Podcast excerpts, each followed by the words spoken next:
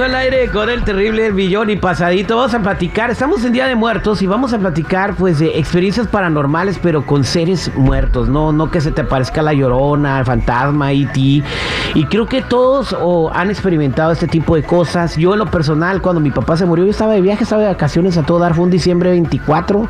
Llego, aterrizo, me dice, no, se murió tu papá. Y fui, pues no me alcancé a despedir de él ni nada. Llegué al entierro, eh, con la asiática no puede ni caminar. Cargué al ataúd hincado. Pero ya cuando estaba comiendo con mis hermanas y mi mamá, vi a mi papá cruzando la calle como viendo para la casa y en Morelia, Michoacán, vestido con un chaleco eh, cafecito, camisa azul y pantalón así como cremita. Y se lo describí a mi hermana y me dice, esa ropa tenía cuando se murió. Wow. Y yo no lo vi en el cajón, eh, porque no, yo no quise ver a mi papá en el cajón. No, no muchos quieren. Yo no quise, entonces este, no sabía qué ropa tenía ni nada, pero bueno, esa es mi experiencia. Hoy estamos aquí con invitado de lujo, tenemos a mi compa Chiquilín, eh, que comparte, es Adal Loreto como cantante y Chiquilín compartiendo los micrófonos aquí en la estación de radio. ¿Cómo está Chiquilín? Bienvenido. Bien, mi Terry, bien, gracias por invitarme. Este, eh, me siento nervioso porque voy a contar una historia. ¿Quieres que te cuente una historia, no? Sí. Paranormal. Sí, claro, es una historia paranormal con una persona eh, que se murió, pues no con Iti, güey.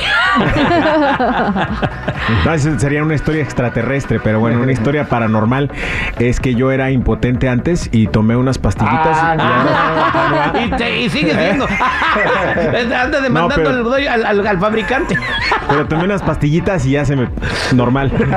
Oye, mientras el chiquilín nos cuenta, si tú quieres, eh, si tuviste una experiencia paranormal, márcanos al 310-999-0979, 310-999-0979, márcanos o mándanos un mensaje de texto ahí en ese número, lo vamos a leer al aire o vamos a platicar contigo aquí en vivo. A ver, ¿qué te pasó, chiquilín? Bueno, resulta que hace seis meses yo me cambié de casa, una casa nueva, eh, y esa casa, este, a mí me llamó mucho la atención cuando mi agente me llevó a verla.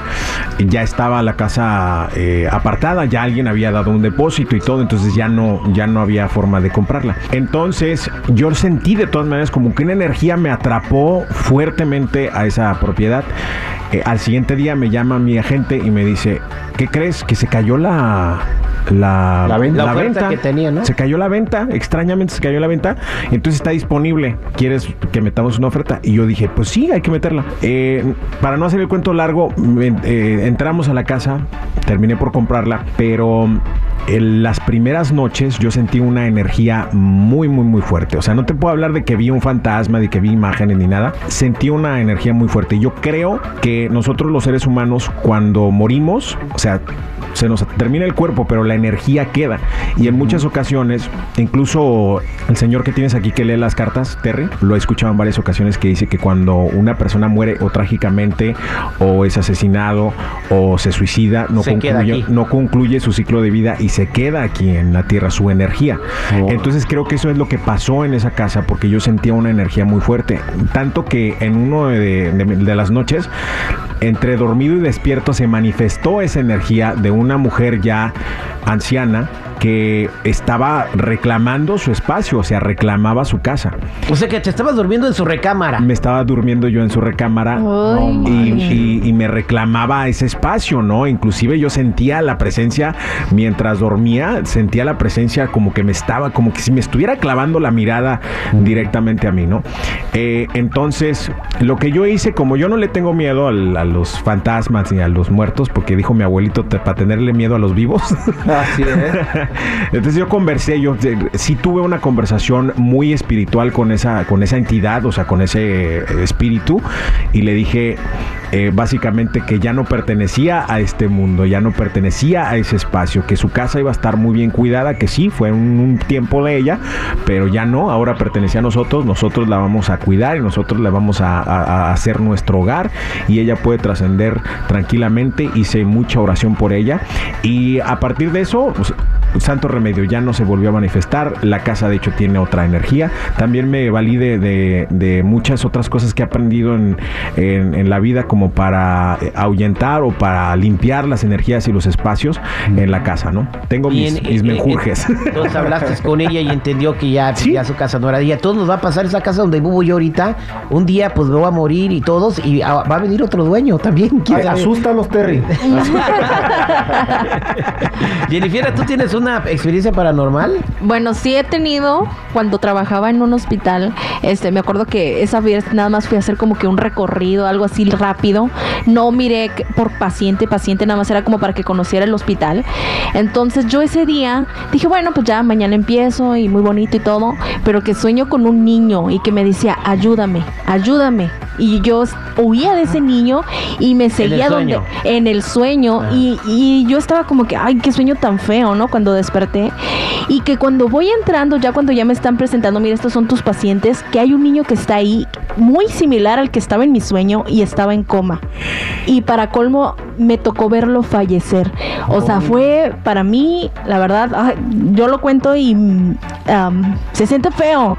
Porque tú dices, bueno, ¿esto cómo puede suceder, no? ¿Cómo te escogió el niño así? Sí. ¿Lo habías visto? ¿Había estado en ese cuarto ah, o no? Pasé, pero no vi los pacientes. Fue como pasé por el área nada más. Mira, esta es tu área. O sea, me presentaron prácticamente nomás el lugar.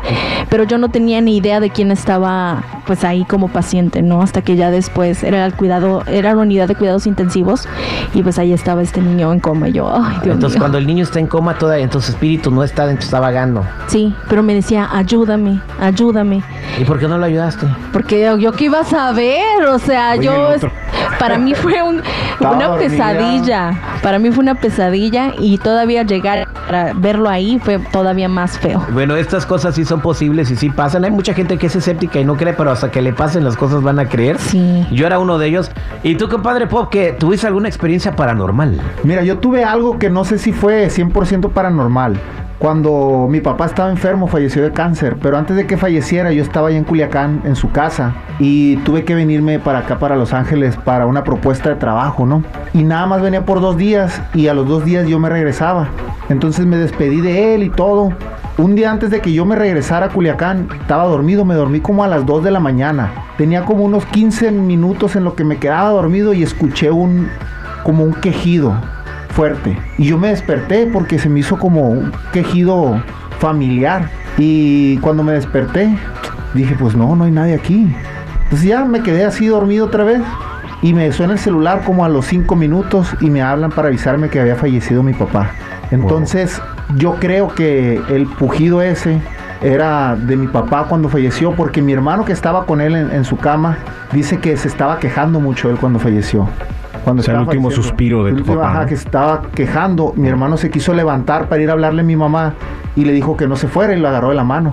Entonces a mi hermano se, le tocó estar ahí cuando estuvo en sus últimos respiros y dice que se estaba quejando. Wow. Entonces yo creo que ese ruido que yo escuché, ese quejido fue el último. No, no, Sí, yo estoy papá, sí, completamente sí, ¿no? seguro que sí era. Totalmente a lo tu mejor. Sí, era tu papá, ser. ¿no? Que de una manera u otra te, que se quiso despedir de ti antes de, de, de partir al otro plano astral. ¿No Pero les, bueno, ¿No les pasa que a veces eh, oyen como que les habla su mamá así en el sueño? Sí, ¿O será un trauma? A mí me ha despertado. ¿Verdad? A mí me ha despertado mi papá. Me ha gritado cuando, cuando estaba en el morning show antes. Ajá. Pues me tenía que levantar bien temprano también. te despertaba. Y una vez para me arriba. quedé dormido, no. Quité la alarma, así como cuando la quitas y dices, ah, ahorita me levanto. Y me quedé dormido como media hora más. Y mi papá me decía Juanito. Ajá. Entonces yo escuché que me gritaban. Porque su nombre es Juan Mi Cristóbal. nombre es Juan. Cristóbal, ajá, y me decía Juan, Juanito. Entonces escuché que me gritó, mi papá tenía la voz bien fuerte y me gritó, Juanito. No. Y yo me levanté así como cuando me, cuando me despertaba el para ir a la escuela. Escuché eso y fue lo que me despertó, si no, no hubiera venido a trabajar. En la madre. Neta. Porque una más y te corre. Simón. Así es cierto, no me acordaba de eso. Eh, bueno, pues sí, esas historias existen. Voy a las líneas telefónicas 310-9990-979, 310-9990-979. Hola, ¿con quién hablo? Adri- Adrián. ¿Cómo estás, Adrián? Adrián. Adrián, adelante. A- parece que Adrián anda en la luna. Vámonos con eh, Miguel. ¿Cómo estás, Miguel? Bien, terrible. Reposadito, ¿cómo está?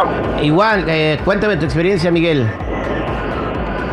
So, yo cuando estaba joven, ah, terrible, allá en México, hace vez que tenía como unos 15 años, um, este, como una, una vaca se, se aventó de un, ah, se aventó, se, se, murió en el, en el piso, toda la sangre y todo. La fuimos a ver, bajamos, la vimos, la vaca, todo, a la sangre y todo. Y luego um, a esa noche ah, eh, fuimos a la casa de mi ah, un, de un tío y arriba de su casa estaba el diablo, igualito así como lo ves en este las cartas de lotería, así este flamando bien rojo. ¿Y, y qué está al lado, está al lado del diablo? La vaca, igualito la vaca así con su campana. Wow. ¿Y no te asustaste, Miguel? Ah, de joven estábamos más curiosos. Le llamamos a todos los primos, al tío. El tío ah, lo estaba diciendo, no, están locos. Estaban ya tomando, me imagino. Y los, los llevó para la casa de mi tío, los, los subió para arriba, para el techo. Y ya, ya claramente yo no vi nada, nomás.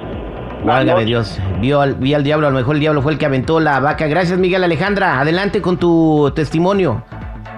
Sí, yo quería ah, también igual opinar de, sobre eso, de los ah, que está pasando con las personas que se van. Ajá, ¿tú a quién Eh, viste? A mi hermana también le pasó algo similar a lo de su compañero. Eh, mi, mamá, mi, mamá, mi mamá falleció y ella no estaba cuando estábamos todos ahí en su último día. Y ya cuando ella falle- estaba falleciendo, mi hermana estaba en otro lugar. Y hasta allá fue y escuchó también igual su último quejido de ella. Fue y se fue, estamos pensando que fue y se despidió también de ella porque ella la, la, la, la, la llamaba cuando estaba falleciendo, pero ella había salido y, y dice que su último quejido fue y le llegó hasta donde ella estaba. Wow, igualito que, igualito que al compadre Popa. Alejandra, gracias por compartir tu testimonio. Pues sí, estas cosas suceden.